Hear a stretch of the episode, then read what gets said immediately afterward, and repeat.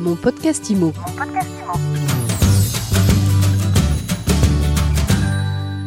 Comment se porte le marché de l'immobilier? Est-ce qu'on peut parler de printemps de l'immobilier en ce mois de mai déconfiné? Eh bien, c'est la question à laquelle on va répondre tout de suite dans mon podcast IMO avec le professeur d'économie Michel Mouillard. Michel, bonjour. Bonjour Ariane. Michel, le ministère du Logement vient de publier les chiffres euh, concernant la promotion immobilière pour le premier trimestre. Alors on voit que les ventes ont retrouvé de la vigueur, mais que les mises en vente ne réussissent pas à décoller.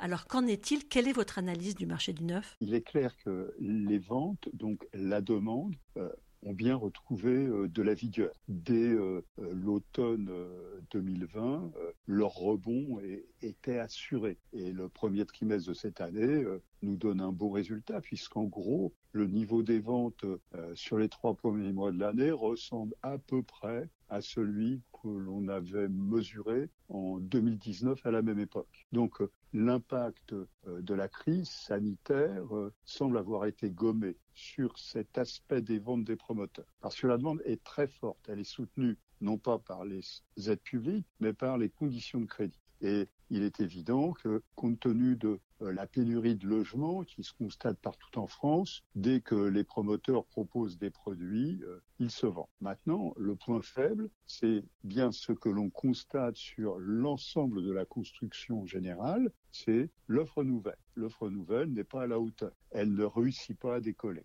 on voit bien que les mises en vente réalisées par les promoteurs sont un peu meilleures qu'elles ne l'étaient il y a un an à la même époque, mais elles sont euh, bien en deçà de ce qu'elles étaient en 2019 à la même époque. Alors pourquoi? Bon, on le sait, il y a beaucoup de causes. Euh, il y a eu la crise, euh, il y a eu les stratégies d'offre des promoteurs, il y a leur volonté de ne pas gonfler les stocks. Il y a euh, sur quelques territoires, quelques grandes villes, des difficultés de poursuite des nouveaux programmes. Soit, mais l'un dans l'autre, on se trouve aujourd'hui confronté à cette situation. Il n'y a pas la possibilité de redresser durablement fortement le niveau de la construction, dont les ventes des promoteurs, s'il n'y a pas un coup de pouce public fort. Et donc, ce que nous livrent euh, ces statistiques, c'est cela. Alors, on a bien entendu le Premier ministre récemment nous parler d'un effort supplémentaire euh, de quelques dizaines de millions d'euros en faveur euh, de la reconquête des friches industrielles. Soyons clairs, c'est une goutte dans un océan, puisqu'il y a déjà les établissements publics fonciers, souvenons-nous-en, plus tous les plans de relance, de la mobilisation de fonciers, etc., etc.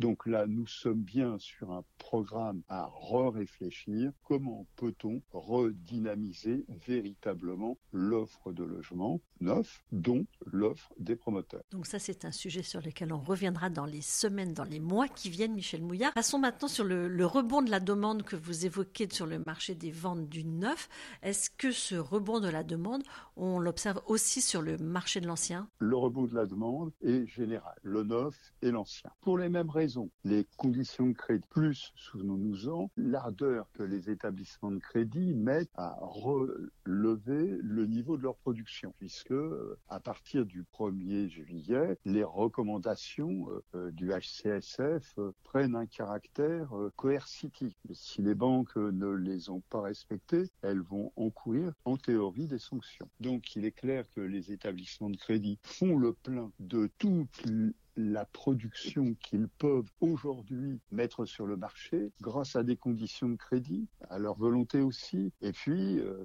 ça signifie que la douane en profite. Cela signifie que les banques aujourd'hui peuvent encore euh, ne pas être trop attentives à certains dépassements, euh, notamment de taux d'effort qu'elles pourraient engranger sur des dossiers qui ne devraient pas repasser la barre de l'octroi. Cela signifie donc aujourd'hui, certaines facilités d'accès au crédit ne se retrouveront absolument plus à partir du 1er juillet. Et donc, tous les marchés, le neuf et l'ancien, bénéficient de cela aujourd'hui. Outre le fait, euh, soyons clairs, que euh, la demande en général cherche un logement sur des marchés de pénurie, partout sur le territoire partout sur le territoire. Donc ça signifie, bah, ça signifie euh, que euh, dès que l'opportunité se présente, la demande réalise. Pas toutes les demandes, je reviens là-dessus, je le rappelle, puisque les exigences, entre guillemets, imposées par euh, la Banque de France font que bah, ce ne sont pas les ménages les plus modestes, sans, sans trop d'apport personnel, qui peuvent rentrer sur le marché. On peut parler maintenant des taux de crédit à proprement parler.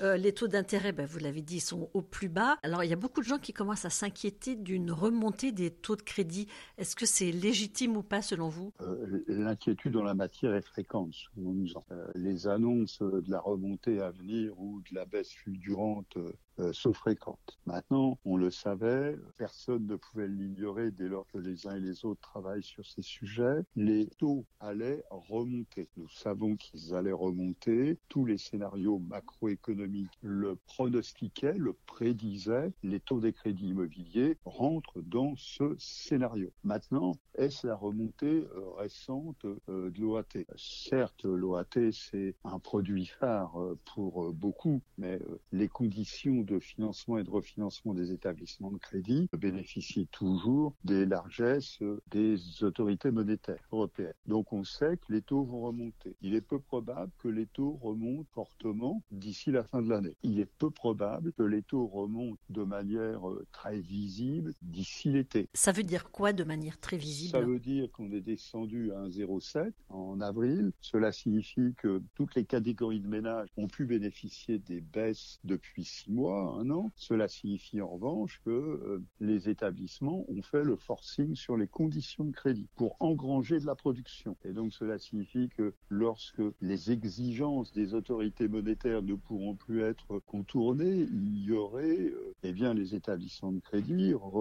pratiqueront, entre guillemets, une certaine forme de vérité de l'affichage des taux. Est-ce que le potentiel de remontée à venir est important? Probablement pas d'ici euh, le mois de juin, euh, d'ici le, début du mois de juillet, tant que les banques peuvent engranger de la production. Au-delà, c'est euh, quelques demi-douzaines de points de base. On est à 1,07, on sera peut-être à 1,10, 1,11, 1,12 à la fin du mois de juin. C'est du peanuts c'est du pilote, sauf pour les chroniqueurs qui vont pouvoir faire des tartines sur le thème des taux remontent. Mais en termes de solvabilité de la demande, cela ne fera rien du tout. Maintenant, euh, sur le second semestre de l'année, nous allons avoir des mouvements plus visibles, notamment parce que la structure du marché va à nouveau se déformer. Et donc, en se déformant, ce seront des produits qui seront des produits plus chers, qui euh, prendront, qui verront leur place s'accroître encore sur le marché. On sait que les durées les plus longues sont les plus chères. Donc, les durées les plus longues sont aux taux les plus élevés. Donc, euh, si les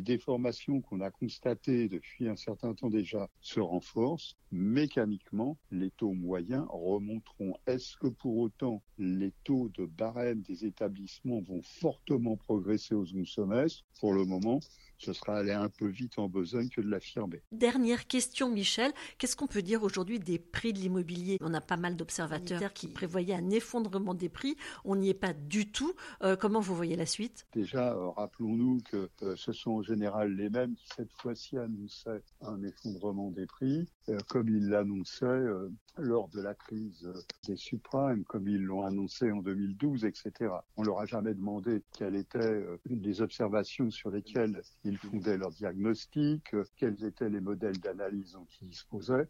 Il suffit d'annoncer en général pour que ce soit bien repris, surtout si cela va dans le sens attendu par les uns et les autres, les prix vont baisser et donc demain, tout le monde pourra se loger sans problème. Maintenant, euh, il y a un autre problème qui est rencontré, on le voit bien, c'est qu'il y a des mouvements saisonniers sur le marché. Durant les mois d'hiver, on sait que les prix baissent. Ils baissent, euh, mais c'est le mouvement saisonnier habituel. C'est pas ça qui nous dit que la tendance des prix est orientée à la baisse. Non, c'est qu'on a un petit creux, et puis ce petit creux, il va être attrapé avec euh, l'arrivée du printemps des beaux jours, leur démarrage de la demande. Et puis, on a eu en plus depuis quelque temps des effets confinement. Euh, le premier confinement avait produit un choc supplémentaire sur les prix. Un choc d'une brutalité absolue avec euh, des, baisses de plusieurs pourcents, non. De même que le deuxième confinement a provoqué un autre petit choc. À chaque fois, c'est l'arrêt de la hausse, une inflexion supplémentaire, et quand elle vient se rajouter au mouvement saisonnier, ça devient plus visible. Alors quand il y en a qui font des projections à partir de ça,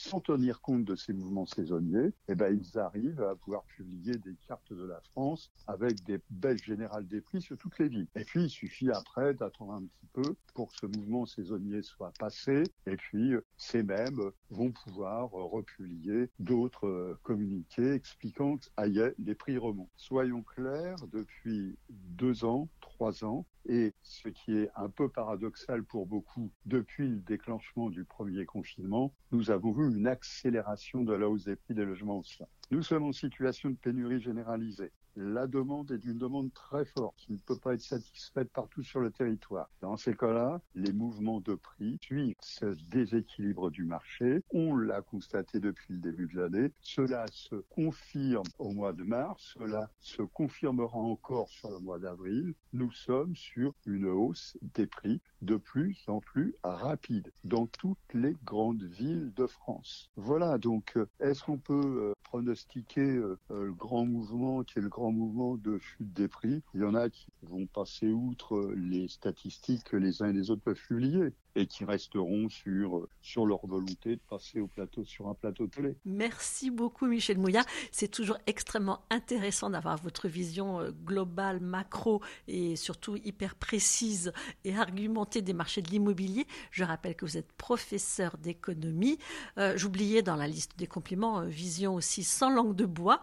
je rappelle donc que vous êtes professeur d'économie, que l'on vous retrouve tous les mois pour parler conjoncture dans mon podcast IMO. Donc c'est un vrai plaisir. Merci. À bientôt, Ariane. À bientôt, Michel. Et en attendant, n'oubliez pas, mon podcast IMO, c'est tous les jours sur MySuite et sur toutes les plateformes de téléchargement. Alors écoutez-le, partagez-le et surtout, laissez-nous des commentaires et des étoiles. Mon podcast IMO. Mon podcast IMO.